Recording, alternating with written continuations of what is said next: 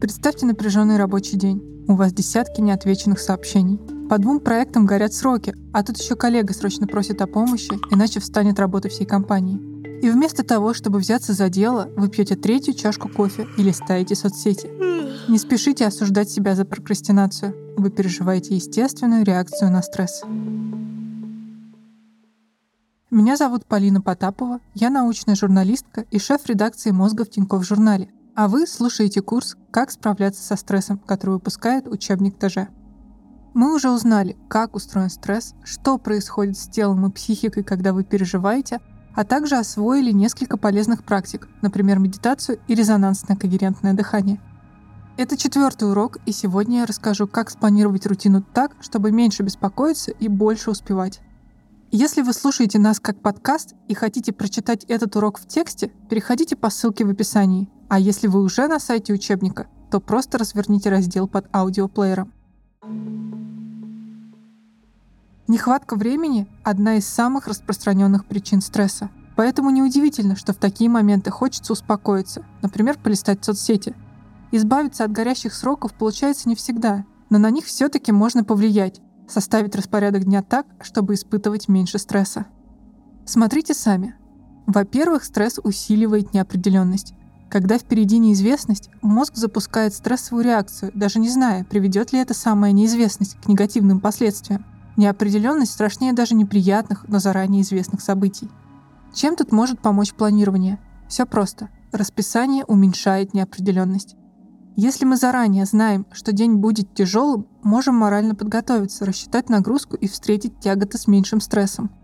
Второй фактор, который усиливает стресс, это необходимость постоянно принимать решения. Давить могут даже незначительные решения, что надеть, куда идти, ехать на метро или такси. Такие решения только кажутся маленькими. На самом деле в этот момент мозгу приходится просчитывать множество вероятностей и оценивать их. Поэтому чем больше вариантов, тем больше стресса. И снова решение в планировании. Когда мы планируем дела и составляем расписание, мы будто принимаем решение впрок и освобождаем мозг от дополнительной нагрузки. Ну, например, Стив Джобс носил одинаковые или очень похожие вещи, освобождая себя от ежедневной головоломки под названием «Что надеть?». В-третьих, вы стрессуете, когда переключаетесь между задачами, особенно когда для их решения нужны разные навыки. Скажем, если нужно отвлечься от проверки отчета, требующего внимательности, и пойти блистать красноречием на совещание. Вдобавок, когда мы бросаем одно дело и беремся за другое, срабатывает эффект Зигарник. Так обозначают беспокойство из-за незаконченного действия и стремление поскорее к нему вернуться.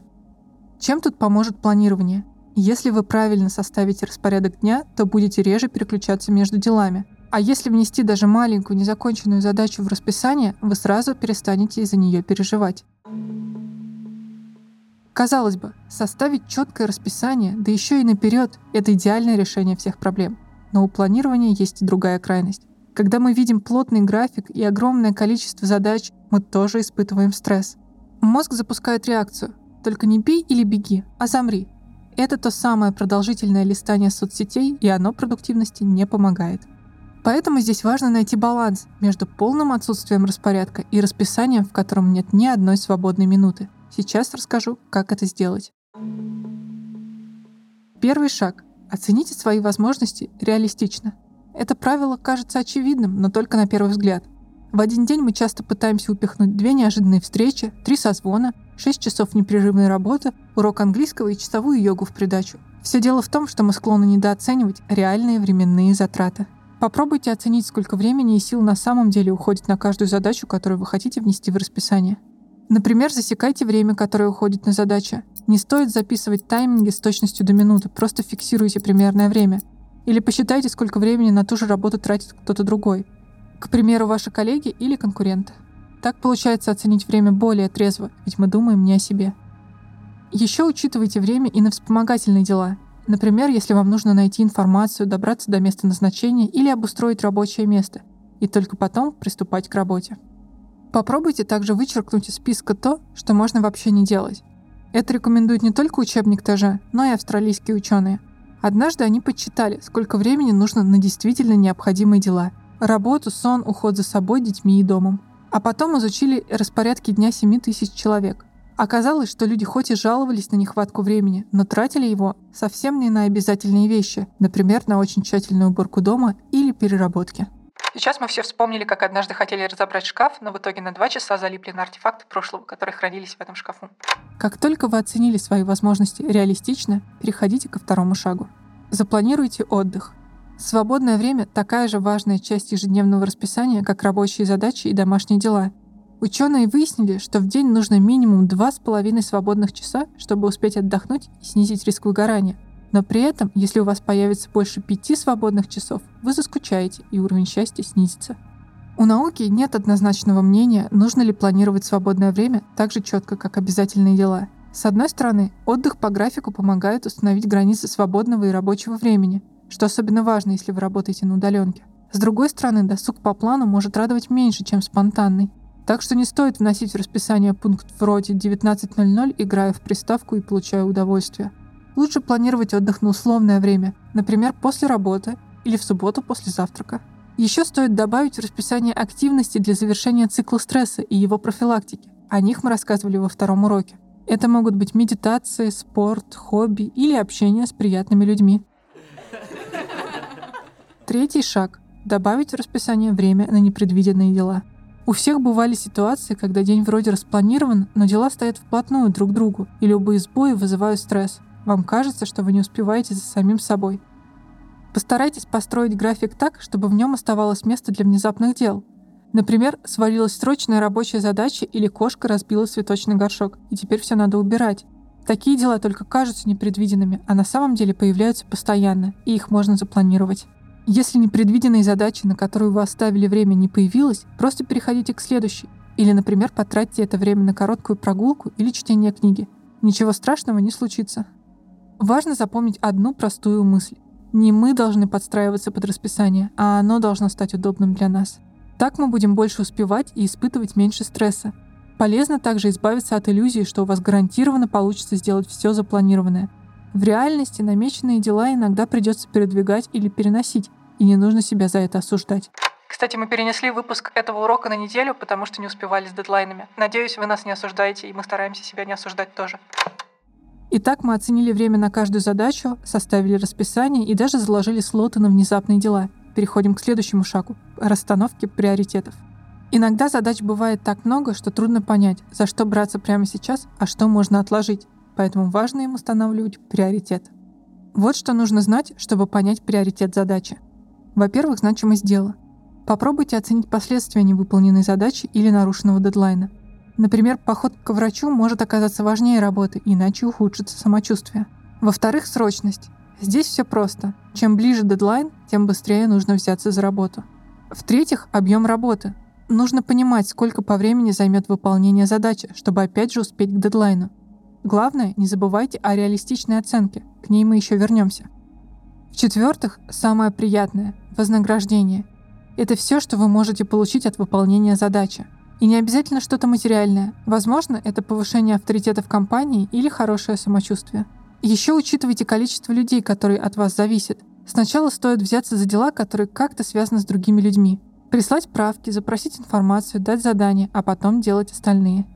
И, наконец, обратите внимание на эмоциональную сложность задачи. Условно говоря, сколько моральных сил потребуется на это дело. Например, задача написать и отправить письмо с документами имеет низкую эмоциональную сложность, но если в письме нужно отказать в просьбе или убедить человека сделать то, что он не хочет, эмоциональная сложность возрастает в несколько раз. Точно так же с личными делами. Например, поход к зубному может быть эмоционально сложным, а работа над привычной задачей – нет. Когда дело с высокой эмоциональной сложностью попадает в расписание, оно может давить. Мысли будут постоянно вращаться вокруг него и создавать ощущение завала. Поэтому такие дела лучше выполнять в начале дня, пока еще достаточно энергии. Кроме того, стоит составлять расписание так, чтобы не выполнять несколько задач с высокой эмоциональной сложностью в один день. Для удобства дела с разной эмоциональной сложностью в расписании можно выделять разными цветами. И последний шаг к планированию здорового человека — определить критерии, когда дело сделано достаточно хорошо. На незначительную задачу можно потратить весь день, бесконечно доводя ее до совершенства. Так что старайтесь ориентироваться не на идеал, а на достаточно хороший результат. Вы можете вывести эти критерии самостоятельно, в зависимости от своего дела. Например, определить необходимый минимум источников, которые нужно посмотреть при подготовке доклада, и не переживать, если не удастся посмотреть больше. Итак, у вас есть расписание, и в нем даже есть занятия, которые помогают справиться со стрессом. Это отлично. Но расписанию еще нужно следовать, и тут начинаются проблемы. Вместо утренней зарядки хочется поспать, а несколько часов, отведенные на плотную работу, прерывают желание позалипать в телефоне. В этом случае помогут техники наджинга, мягкого подталкивания себя или других к совершению нужных действий. Идея в том, чтобы максимально облегчить себе желаемое поведение. Например, если вы запланировали пробежку на утро, попробуйте приготовить комплект спортивной одежды с вечера. А еще поможет убрать отвлекающие факторы. Скажем, уберите с поля зрения все, что перетягивает внимание, вроде телефона с уведомлениями или открытой коробки конфет, завлекающей попить чай, а не заниматься скучной работой. Еще один простой способ, о котором не стоит забывать, это напоминание. Главное, чтобы уведомление появлялось прямо перед тем, когда нужно совершить действие. Ставить себе напоминание на утро о том, что вы собираетесь делать в течение дня, практически бесполезно. Такая информация очень быстро забывается.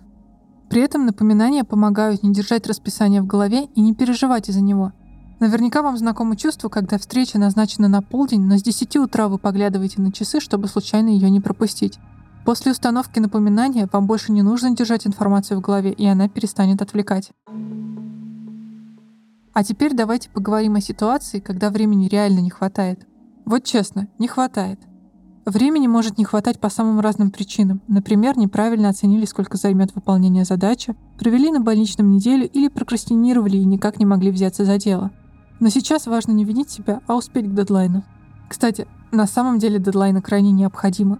Однажды в Национальном научном фонде США вообще отменили дедлайны для ученых, желающих получить гранты на исследования. В фонде рассчитывали, что ученым это поможет, ведь им приходится отвлекаться от исследований, чтобы составить заявку на грант. Так что без дедлайнов число заявок должно было увеличиться. Но случилось ровно наоборот, их стало меньше на 59%. Видимо, большинство исследователей без дедлайна так и не смогли заставить себя подготовить документы. Дедлайны, конечно, вызывают стресс, но не настолько сильный, чтобы мешать нам выполнять задачи.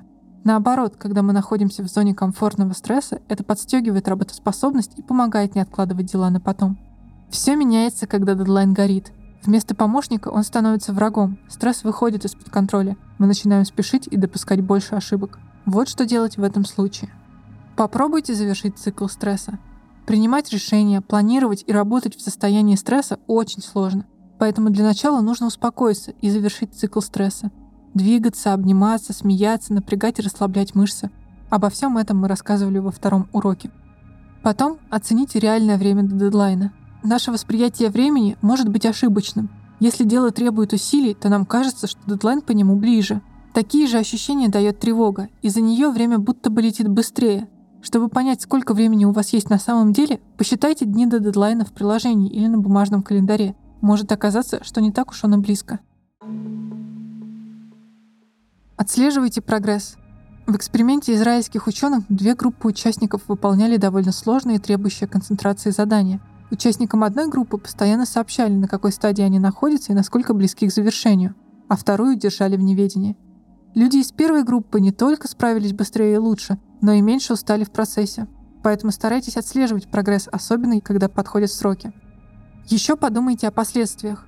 Иногда мы стараемся закончить работу в срок, очень спешим, успеваем все сдать буквально в последнюю минуту, и тут выясняется, что начальник сам загружен и будет разбираться с результатом ваших трудов только через неделю. Так что постарайтесь оценить, действительно ли дедлайн так важен и какие последствия могут вас ждать, если вы опоздаете. Возможно, стоит передоговориться. Ну, например, попросить перенести дедлайн. Исследования показывают, что просьба о переносе сроков не обязательно говорит руководству о вашей некомпетентности – Большинство начальников воспринимают ее нормально и идут навстречу. И еще один верный способ – установить в следующий раз личный дедлайн. За день или даже несколько дней до обычного.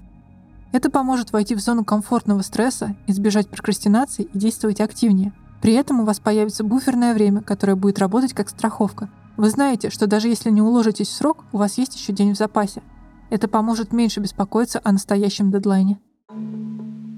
Вот и все инструменты планирования, которые помогут снизить стресс. Помните, что даже если не получилось составить идеальное расписание с первого раза, это не страшно. Просто наблюдайте за собой и калибруйте график под свои нужды. Помочь в этом могут задания в текстовой версии этого урока. Обратите на них внимание. Там мы даем конкретные советы по распорядку дня и предлагаем протестировать свое расписание. Это был четвертый урок курса «Как справляться со стрессом», который выпускает учебник Тинькофф журнала. Меня зовут Полина Потапова, я научная журналистка, шеф редакции «Мозга в ТЖ» и редактор этого курса. В следующий раз я подробнее расскажу о стрессе на работе, который связан не только с расписанием. Возвращайтесь через две недели.